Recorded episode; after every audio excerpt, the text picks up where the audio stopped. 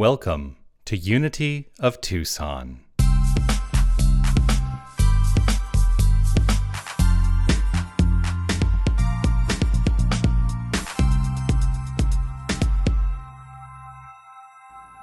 everything there is a season and a time to every purpose under heaven. It's a great song as we explore this construct of balance being our theme this month. To everything there is a season and a time to every purpose under heaven. This month being balance, you know, there's, a, there's an association that I have made in my own mind. Maybe it'll make sense to you. Sometimes I think the things I say make sense in my mind, and you probably are all out there going, huh? I know that happens. I just want to be very clear. I know that happens. Then I do try to clarify. Balance has an association with heaven's first law. Do you know what heaven's first law is according to Alexander Pope? Heaven's first law, according to the poet and essayist Alexander Pope, is order. Order. Order, balance. That is the nature of the universe the universe being the expression, the outcome, the flow of an infinite divine power. There is a time and a purpose to everything. To everything. Do you believe that? It can be challenging when those every, parts of those everythings are not feeling so good.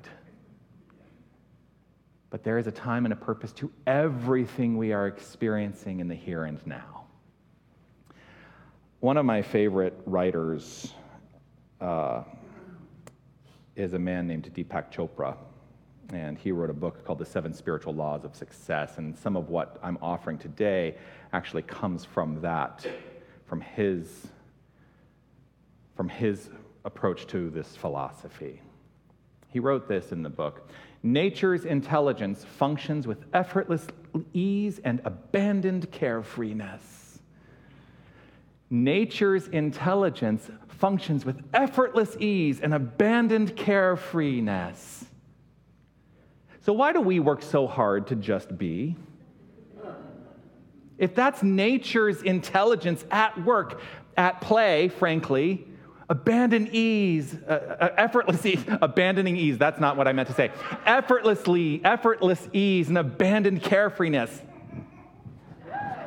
Why not? Why not?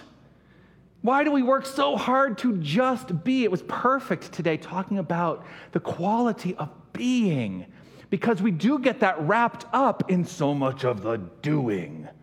That to do, we must do. Or, I'm sorry, that to be, we must do. Why don't you just be? Are you willing to just be with effortless ease and abandoned carefreeness? Doesn't mean that the things in your life are just like willy nilly, whatever. That's not what I'm saying. I'm saying if we have an approach, conscious approach to this, to this thing called life that includes effortless ease, imagine you approached everything and saying, This is an experience of effortless ease, despite what it looks like on the outside, despite the circumstances I'm being presented with, despite what many people might define as the experience. I choose to understand it as effortless ease. We work really hard to just be. You know, and I think to myself too, why do we need practices to remember who we are? Why have we, why, how is it that we've gotten so far away from remembering who we are that we now have to really work and practice at remembering who we are? Who am I? I am the divine, infinite power and presence that is expressing as an individualization that I call me. I work really hard to remember that. How about you? the good news is I work less hard at it now because as I have adopted this practice in my life, it's become more effortless ease. You see how that works? So, my really what I want to start with today is this is this stop working so hard. Stop working so hard and allow yourself the freedom and the flexibility and the mental space and the opportunity at the heart level to accept nothing less than the spiritual truth being the truth of who you are. If I left you with nothing else today, that's the whole message. That's the whole message. We work really hard at it, though. How hard do you meditate? Hold on. Follow me, camera. like, okay, I gotta get down here and I gotta get myself into a. Okay, okay, that's not gonna work.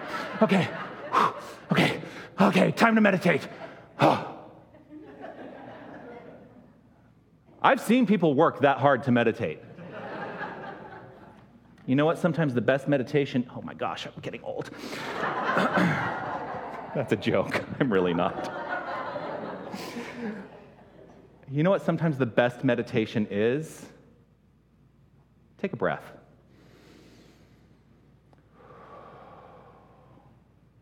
You have just meditated. That's as easy as it can be. It's all it needs to be.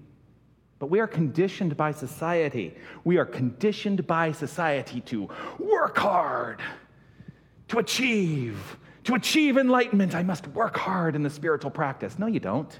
What if I told you you cannot be any more enlightened than you are right now because the wholeness of your being is pure light? You can't be anything more than pure light, so you can never be more enlightened than you are right now. Are you willing to accept that? I mean, do we carry this concept of gotta work hard into our spiritual practice? I mean, here's the thing truly is that what makes spiritual practice easy and has made it more effortless in my life is really understanding that tenet. I know who I am, and everything else flows with carefree abandon. That's an acceptance. That is an embodiment. That is saying, the wholeness of me is this power, it is this presence, it is this thing we call God. The wholeness of you is this power, it is this presence, it is this thing we call God. That's what the great mystics of the ages have all been pointing us toward. I think they've been pointing that way, and we've all been going, but I'm looking at you as you're pointing that way, and I really want to know about you. But they're saying, but look over there.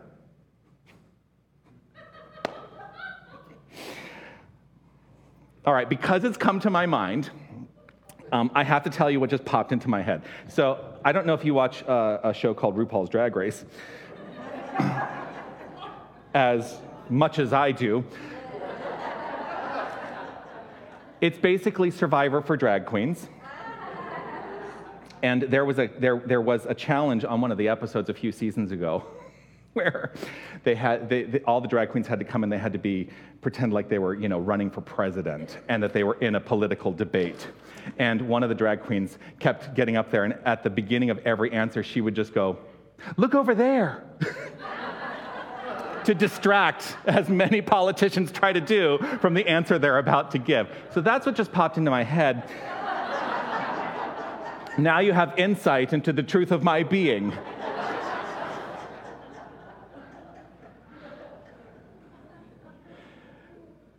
we can be intimidated by the extent, the extent of the books and the material that we are invited to study. All right, I'm, I'm mixing it up today. Carefree ease. I'm going to sit down. Because I went and I got a couple of my favorites off the shelf today. How to Pray Without Talking to God. Great book. Studying this in the prayer class right now. Um, Lessons in Truth, fundamental to the teaching right? Uh, Divine Audacity, another great one if you want to learn about the 12 powers. Uh, this is a great book to study. Uh, the Four Agreements, one of, this was actually uh, an uh, an entrance point for me into this philosophy in a big way because before I became uh, interested in New Thought, this was one of the first books I read that said, hey, your mind is creative. That's, and, and thank you to my father for giving me this book back in 2000. I don't know if you know that you started this journey. Scientific Christian Mental Practice by Emma Curtis Hopkins. These are all books, by the way, I studied going through my path to ministry. Care of the Soul by Thomas Moore, and Return to the One, and the Five Principles, and the Creative Process in the Individual, and the Atom Smashing Power of Mind, and the Fillmore Study Bible of the New Testament, and the uh, Discover the Power Within You, Working with the Law, the 12. I mean, come on. We work really hard at this, don't we? This was when I started really studying New Thought Principle. You know, I was in the Science of Mind first before I came to Unity. This is the Science of Mind book.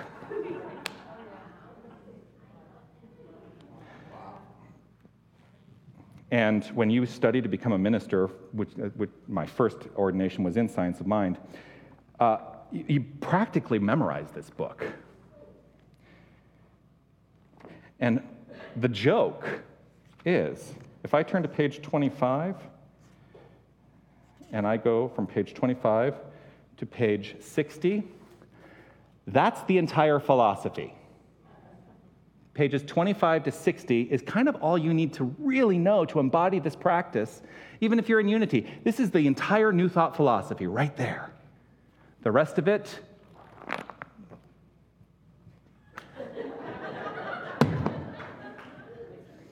a lot of yammering on about those first pages.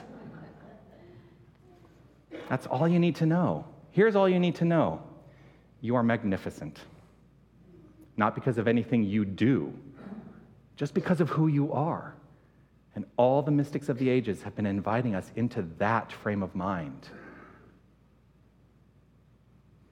The choices we make today inform every subsequent moment.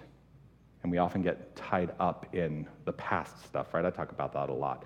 But the choices we make today inform every subsequent moment. They're informing all of our tomorrows. Do you believe this? And the rest of you?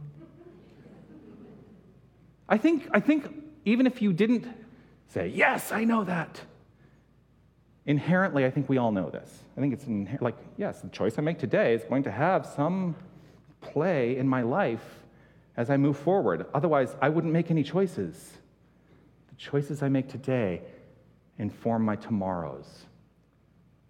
And I think we know this, and I think what happens is we start to become obsessed with the process of choice making rather than infinite ease and abandon. And what gets left to the sidelines when we get so involved in the process is we forget to experience life. We forget to experience life by spending so much time to, trying to figure it out. Mm, gotta figure it out. Gotta figure out what he means by that word, involution. I've got to spend 10 years figuring out what involution and evolution mean in the context of the new thought philosophy and how am I going to put it into practice in my life. Stop it. Because here's what's happening the more we are trying to figure it out, the more we may be missing the entrance into the flow of our life. We tend to coerce all the things to happen. And I'm going to invite us all today to let go of the notion that you have to do anything to change your life for the better, to experience a greater quality of life. You don't have to do anything. Because if you think you have to do something, you're going into coercion. You didn't know how well you intuited my talk today. You are going then into, like, oh, I gotta make it happen. Stop it. How do you change your life? To enhance the quality of it, be open to the infinite truth of who you are. That's really it. This stuff is simple. It's simple. Now, some people say, did somebody just say, it ain't easy? It's as easy as you decide for it to be. It's as easy as you decide for it to be. We're the ones who complicate it all, and we're good at complicating. And we oftentimes go to our friends, we're like, So tell me about me, because I want to complicate my life much more so that I understand your perspective about who I am, so that then I can be even more confused.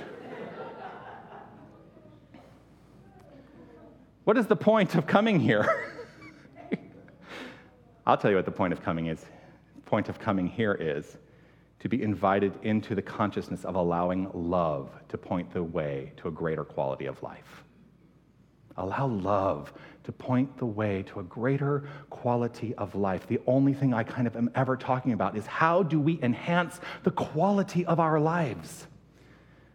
I, uh, you know, I came up with that formula several years ago that our thoughts, to the power of our beliefs, to the power of our feelings, is the thing that you know, equals the quality of our life. And if we are addressing our thoughts, beliefs, and feelings from a positive point of view, then the outcome in quality of life is going to be a positive, constructive, joyful, loving experience.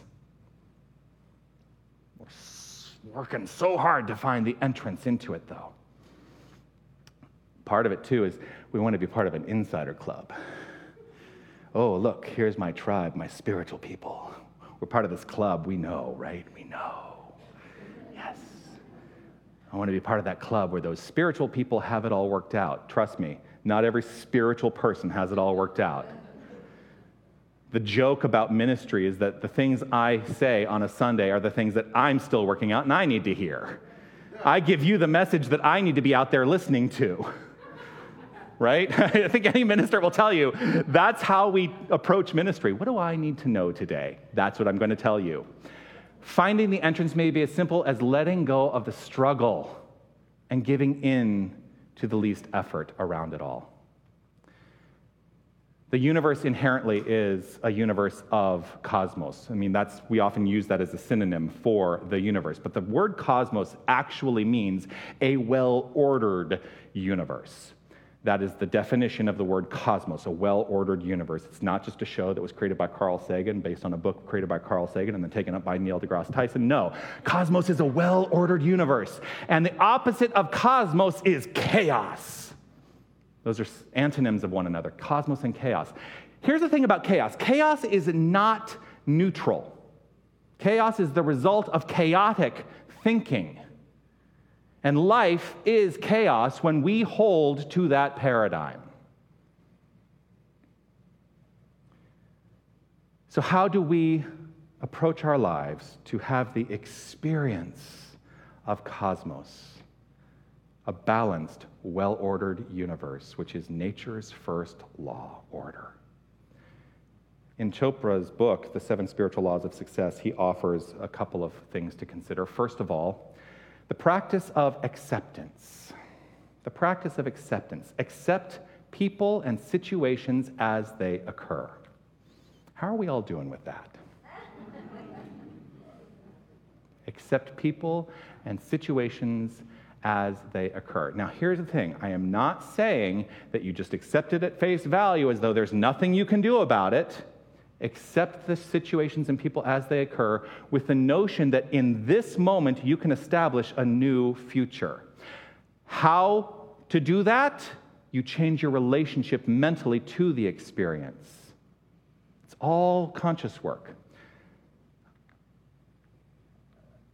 When I was candidating to be the minister here back in 2019.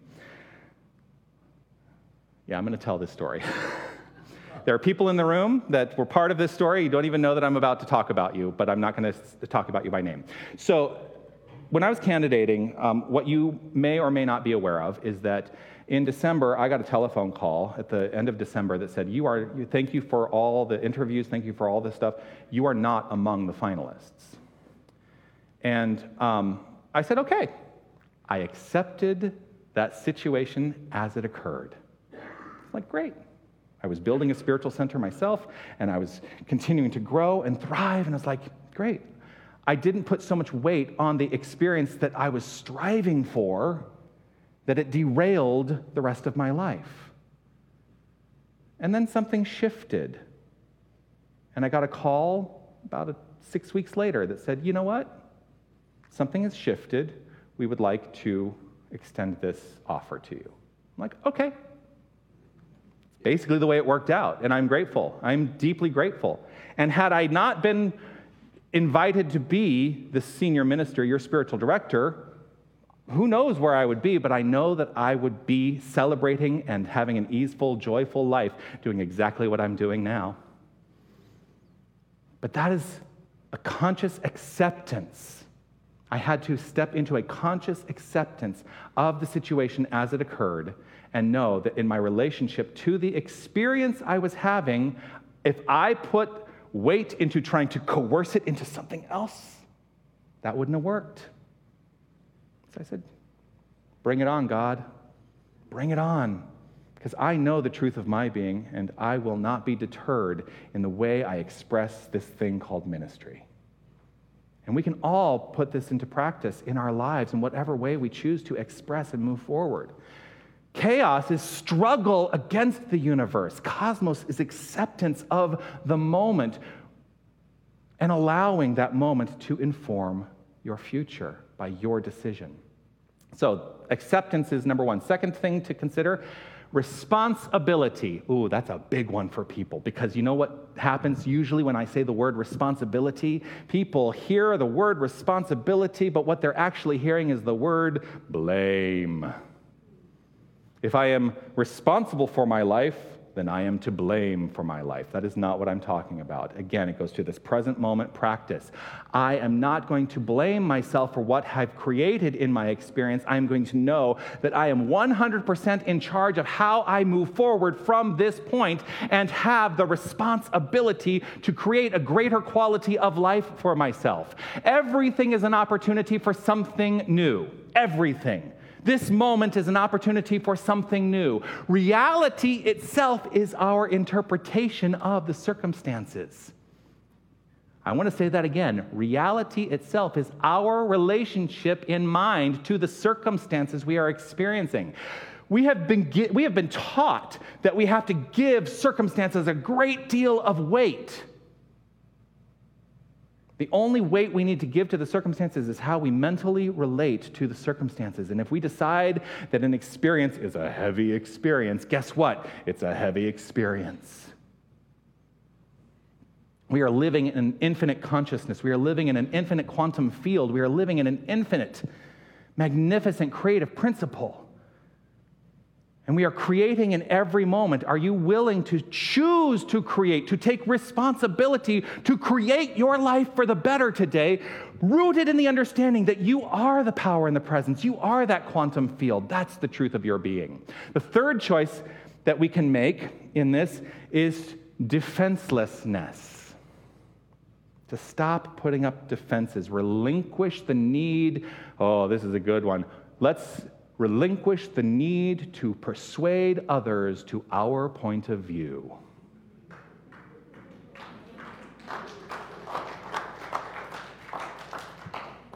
It is not my job to get you to think like me.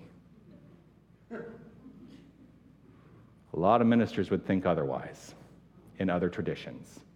It is not my job to get you to think like me. I am not here to tell you what to think.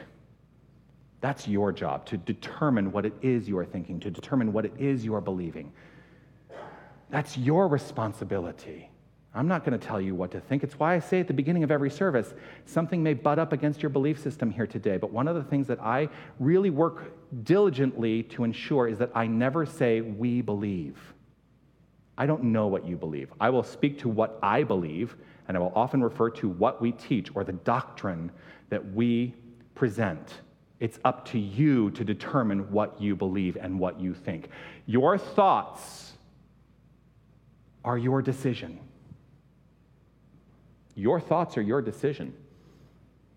And I'm not here to try and tell you otherwise. I'm not here to try and make you think like me. So, that goes in line with the four agreements. Don't take anything personally. Don't take anything personally. Here's the thing, too, is that if I'm trying to get you to believe something, there's probably going to end up being a conflict there, a lot of resistance there. And as long as I maintain that frame of mind of trying to get you to think what I think, well, what I per- resist persists. And so it's probably going to maintain itself in the expression of conflict. Let go. Let go. Release resistance in this, in this moment there's a tool that's going to become really, I'm, I'm, I'm letting you know sort of what the homework is. There's a tool that I want us to carry with us in our hearts, not just this week for the specific homework, but in every interaction for the rest of our lives. I think this should be part of the question we are asking of ourselves What do I expect to gain from this? in this interaction, what do I expect to gain from this? To find the entrance into a greater quality of life. Accept, take responsibility, let defensiveness evaporate, release the effort. Take it easy. Take it easy. And open up to allowing. That's the message. Peace and blessings. You're magnificent.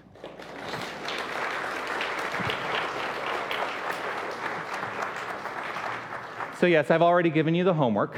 Uh, this week, I would like you to put some active, um, joyful work into every interaction that you have and ask yourself the question what do I expect to gain from this experience? And just see what comes up. Just see what comes up for you. That's the homework.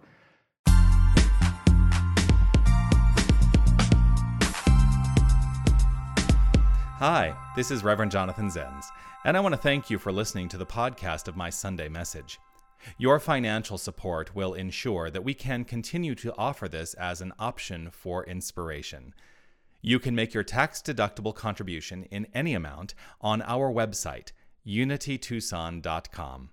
Once again, thank you for listening. You are magnificent.